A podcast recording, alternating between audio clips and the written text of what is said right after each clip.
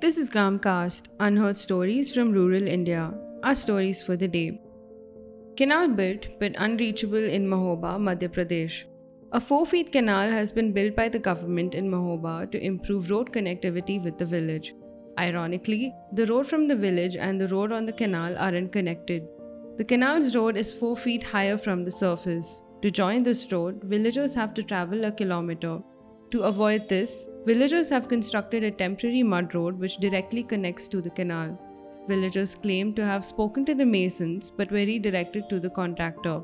An official complaint hasn't been lodged yet, neither have the villagers spoken to government representatives about the situation.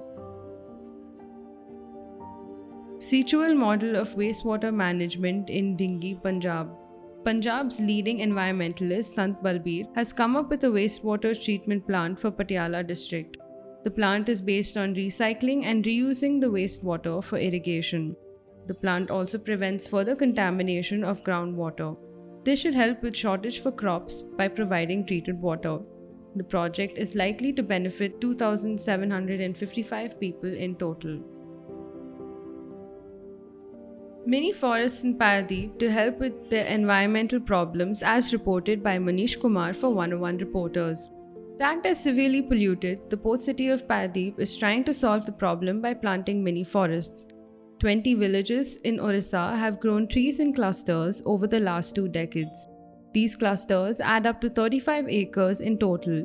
Residents are hoping that the many forests will protect coastal areas from floods. They also hope that it will give them clean air to breathe.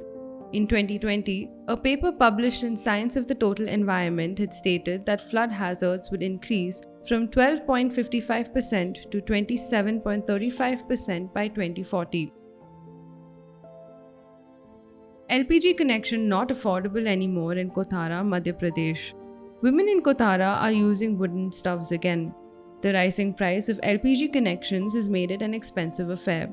Initially, it was between rupees 500 to 600, but now a cylinder costs rupees 900. Many villagers haven't refilled the cylinders since 6 to 7 months. Even their monthly subsidy has not been given to them in these past few months.